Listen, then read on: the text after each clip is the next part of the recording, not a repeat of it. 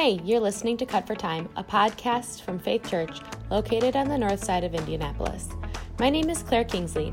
Each week, I'll sit down with one of our preaching pastors to discuss their Sunday sermon. Cut for Time is a look behind the scenes of sermon preparation, and they'll share with us a few things that we didn't hear from the sermon on Sunday. Thanks for listening. Okay. Hey, Joey. I was thinking, should we continue Cut for Time through our Advent series? We've got great questions, and of course, we should continue. Let's do it. Yeah. So, um, why don't you give us a summary from your sermon on Sunday, which was the first uh, sermon in our Advent series? Yeah, yeah. So for Advent this year, the the sort of run up to Christmas and then Epiphany, we are uh, spending the four weeks, the four Sundays in John, one through 15 18 you know the, the prologue right before we really get into the story uh, of jesus. And um, this first sunday we were just trying to to settle into those first five verses and get a picture of the one that john is introducing us to. He's trying to get us to anticipate the coming of jesus as you know as his story of jesus begins. And so we're like well this is a great place for us to anticipate the coming of jesus as a baby in the manger at christmas and as a coming king you know in, in coming in the future which mm-hmm. is really you know if you think about the, the, christian calendar we talked about that a little bit like christmas is when jesus comes as a baby and epiphany which is like 12 days later is when we celebrate him as coming as a king so you know we're right in that season of anticipation uh, of Advent. So we were looking at John 1 1 through 5 and focusing in on the word. That's the imagery that John uses in those first couple of verses to introduce us to this, this person. Who is the word? What do we know about the word? And how does uh, how does that sort of whet our appetite for the one who is coming?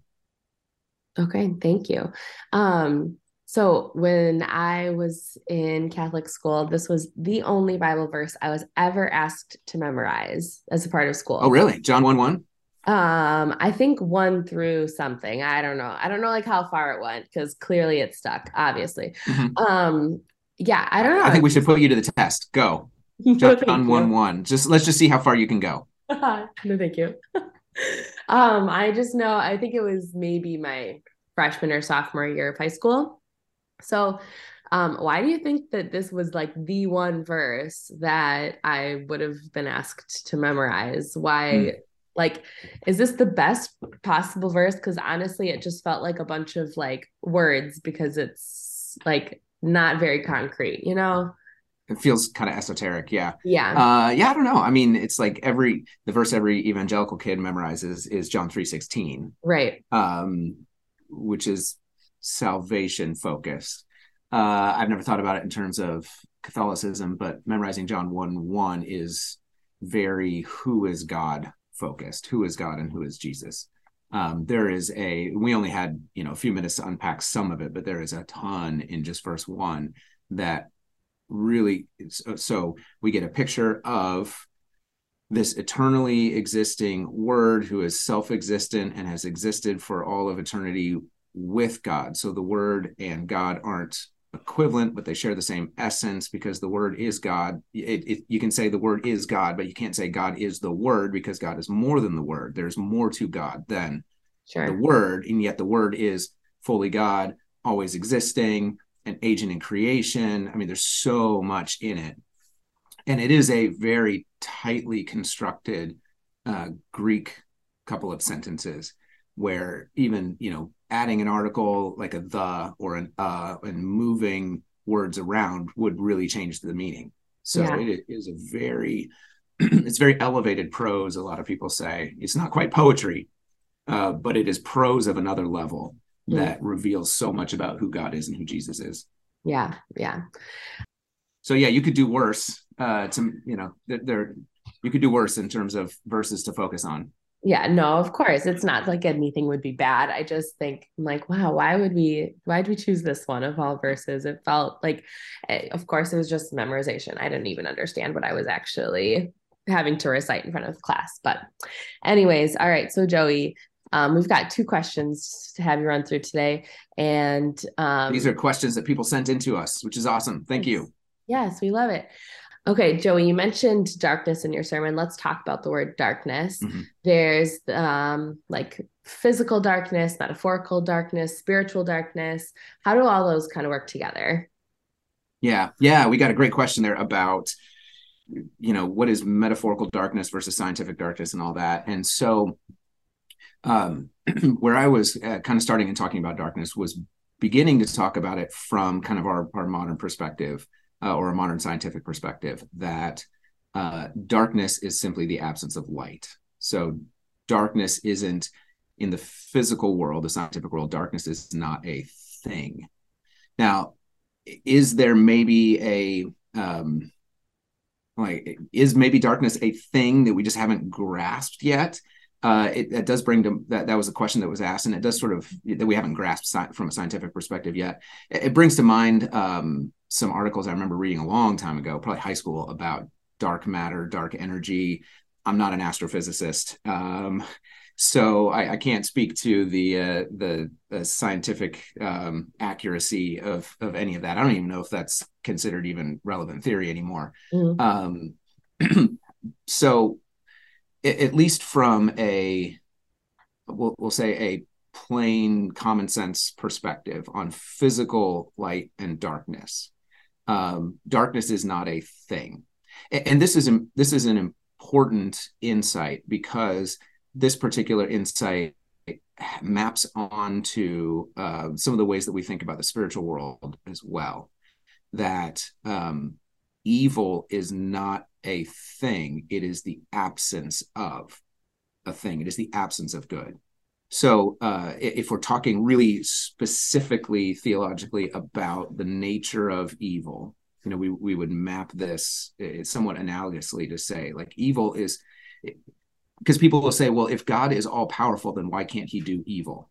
Why can't he do wrong? Why can't he sin? It's because sin isn't a power, it's not a thing, it's not something you can do in that sense. It, sin is the lack of good. And because God is all good, he cannot lack good. Therefore, he cannot sin, commit acts of evil, things like that. Mm. Um, however, so that th- this is when we're talking kind of at a logical, theoretical, not theoretical, theological level about the nature of things. But when we speak about those things, especially using metaphorical language, because light and darkness shows up in almost every religion, uses the metaphors of light and darkness to try to talk about good and evil. And even though we can say we know from a common sense perspective, like, hey, darkness isn't a thing, it's just the absence of light, um, we're still afraid of the dark you know we're still afraid of darkness as if it is an actual thing that carries with it a foreboding sense of chaos or potential for evil or at least a realm of sort of non-order where, where things aren't ordered the way you want them to be. You know you can't tell where you are when you're walking around a house in the dark. You can't mm-hmm. grasp the order because you don't have any light to see it to see that order by uh, and so, darkness, light, chaos, non order, this is all part of um, the way that Jewish people have thought about, about the world since the very beginning. You know, in the beginning, God created the heavens and the earth, and the earth was formless and void. You know, it was without form and without shape, it was empty and without shape and the spirit hovered over the you know darkness was on the face of the deep and spirit hovered over the waters and all that. Darkness and waters these are are symbolic ways of talking about realms of chaos and realms of non-order where things aren't organized towards a purpose or anything. So we got to track some of that understanding forward into jesus's day because this is the way that uh, jewish people leading up up through the ancient Near East and into uh, the the um, you know Jesus's time thought about concepts like darkness as okay they're not thinking about it in terms of darkness as the absence of light. They're thinking about darkness as sort of the embodiment of a state of at the very least a state of non-order uh, where things just don't make sense. Um, at, at its worst it's it's a an actual chaotic like presence or realm of evil so when John speaks about darkness, he talks about darkness um, as in metaphorical ways as a force, a force of evil, or a at least a force of chaos or non-order. Uh, and so picturing light versus darkness isn't John's not trying to make a scientific claim. You know, he's not trying to say that there is, you know, there's dark matter and bright matter or whatever, and that they're warring against each other, or that light physically pushes away darkness. Um, he's not making a scientific claim. He's using the imagery and the sort of inborn sense of fear of darkness that we all carry to make the the theological point that the forces of evil, the or the forces of chaos, the forces of non-order, uh, push against the light of Christ, but cannot overcome it. And, and, part of the way, you know, we part of the reason, you know, I, I go this direction in the interpretation, and I didn't really talk about this too much in the sermon, is that that word "overcame" is a double-edged word. It means, um, I think in the Old King James, it would say apprehend, couldn't apprehend it. Mm-hmm. it. It has the imagery of um, wrapping yourself around a thing and that means either intellectually you can wrap your mind around it so you would translate it understand the darkness couldn't understand the light or physically to wrap your arms around a thing to overpower it and overcome it. Mm-hmm. so then you would translate it the darkness couldn't conquer the light. Um, it's it's the same you know we would maybe the word apprehend in english would help you hold both of those because you can apprehend something with your mind you can apprehend something with your arms. Um, so that uh, that's what's in what John is saying about darkness. So he's he's not trying to make a scientific claim, um, but he is using our inborn sense of fear of darkness uh, as a way of speaking metaphorically about the powers of evil. Um, so the power of Satan, the power of the accuser, the tempter, and the powers of evil in the world fighting back against uh, the light of Christ. Okay, thanks, Joey. Yeah, yeah, that's a fun question. All right, so um, we're in a new season in the Christian calendar, and yes. somebody was asking us um, that when they searched for Christian calendar, the answer that they got was that the uh, Gregorian calendar is the same thing as the Christian calendar. Is there some calendar that we that this person's not aware of um, that has Christmas as the beginning of a new year? Yeah, yeah, it's a great question. So um, I I usually try to make it a point at the beginning of Advent every year, if I've got a speaking role anywhere on that first Sunday, of just saying Happy New Year. Mm-hmm. Um, because in the Christian, and I wasn't very clear this year, I made a side comment. Um, hey, the Christian year's, you know, New Year is this Sunday. In the worship calendar, the New Year is this Sunday. It was this last Sunday, the first Sunday of Advent. Um, so yeah, we use most Christians use the Gregorian calendar or whatever. Actually, if you want to read something fascinating about calendars, uh, read the book uh, Humble Pi when math goes wrong in the real world about the complexity of keeping calendars and all that is absolutely fascinating. Anyway, um, you can hear about how the Russians one year missed the Olympics by 28 days because they were on the wrong calendar mm. uh, than the rest of the world. It was awesome. Anyway, um, the worship calendar starts the first Sunday of Advent. So you grew up Catholic, you've probably heard of the lectionary. Mm-hmm. Yep. So the lectionary isn't a Catholic invention. It's been around since the fourth century. And the lectionary was a tool created by uh, Christian teachers to say, here is a way for you to go through the entire Bible story in a year. Mm-hmm. And it's now on a three year cycle where you go through the whole story three different ways over the course of three years. And you start the lectionary cycle on the first Sunday of Advent. So it, that's the the new year that I'm referring to when I talk about hey Advent is the first Sunday of the new Christian year. I'm talking okay. about the the ancient tool of walking your way through Scripture through the whole story of Scripture uh, on a yearly basis, not reading every single passage, um, but reading the, the you know the main sort of the anchor stories of the the whole the whole Bible, uh, and that always begins for Sunday of Advent. So happy New Year! Okay, thanks, Joey. Um, and you know, just for this new year, new practice, you could sign up for our Advent devotional. If people haven't yeah. done that already, you just text Advent to our Faith Church number. And earlier you mentioned Epiphany, and I just want to mention that it actually will it will go through christmas day and then people will get a bonus epiphany Ooh. text on january okay. just for fun. So we should yeah we should let people know. Epiphany is uh, the day that we celebrate the uh, the coming of the wise men to visit jesus.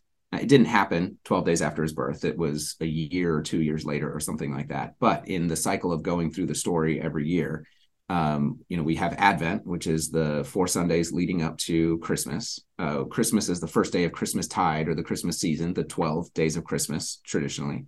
Uh, and at the end of the 12 days of Christmas, we have Epiphany. Epiphany means revealing. And so it's the day that you celebrate the revealing of Jesus to the Gentiles. Uh, so it's a way of, of, reminding ourselves Jesus didn't come just for the Jews, uh, he came for the whole world, and he was revealed as king you know, as a two year old, he was revealed as the king to the wise rulers of the Gentiles. Yeah. Do you guys do anything as a family for celebrating Epiphany? Because I know some families have some tradition around it. And it seems like, is it a day that we should actually put more effort into observing or celebrating? Yeah, you know, we we don't. Um, it's January 6th every year.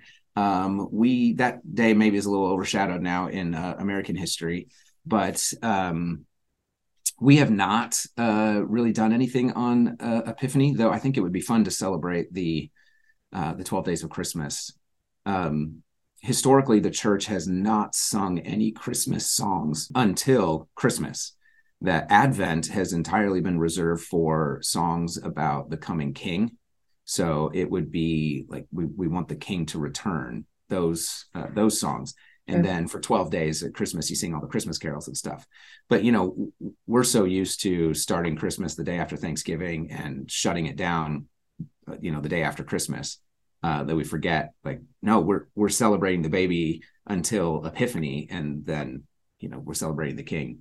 He's yeah. come. So it's yeah. like you, you spend four weeks anticipating a king and then you celebrate a baby and then realize he's the king um, what would it take to get Jenna to keep up your Christmas decorations to Epiphany? Oh man, I, it's hard enough to get her to not put them up until after Thanksgiving. So, and then, and by the time the day after Christmas, even Christmas Day rolls around, we're like, all right, cats have been destroying this tree for four weeks. We got to get rid of it. Let's put it all away. Let's get the house back the way it was. yeah. All of that. Yeah. All right. Thanks, Joey. Thanks for your time this morning. Yeah, this was fun. These were great questions. So keep them coming. I'm looking forward to the rest of the series. And uh, Pastor Tom is up this Sunday. Yeah. Um, you know, this this passage has four big pictures: the Word, the light, the flesh, and the glory. And so he's going to talk through uh, the light and the light of life and, uh, on the Sunday. Okay, awesome. Thanks, Joey. Yeah, thank you. Thanks for listening to this week's episode of Cut for Time. If you wish to submit questions to our pastors following their sermon, you can email them to podcast at faithliveitout.org or text them into our Faith Church texting number, and we'll do our best to cover it in the week's episode. If this conversation blessed you in any way, we encourage you to share it with others. Thanks for listening. We'll be back again next week.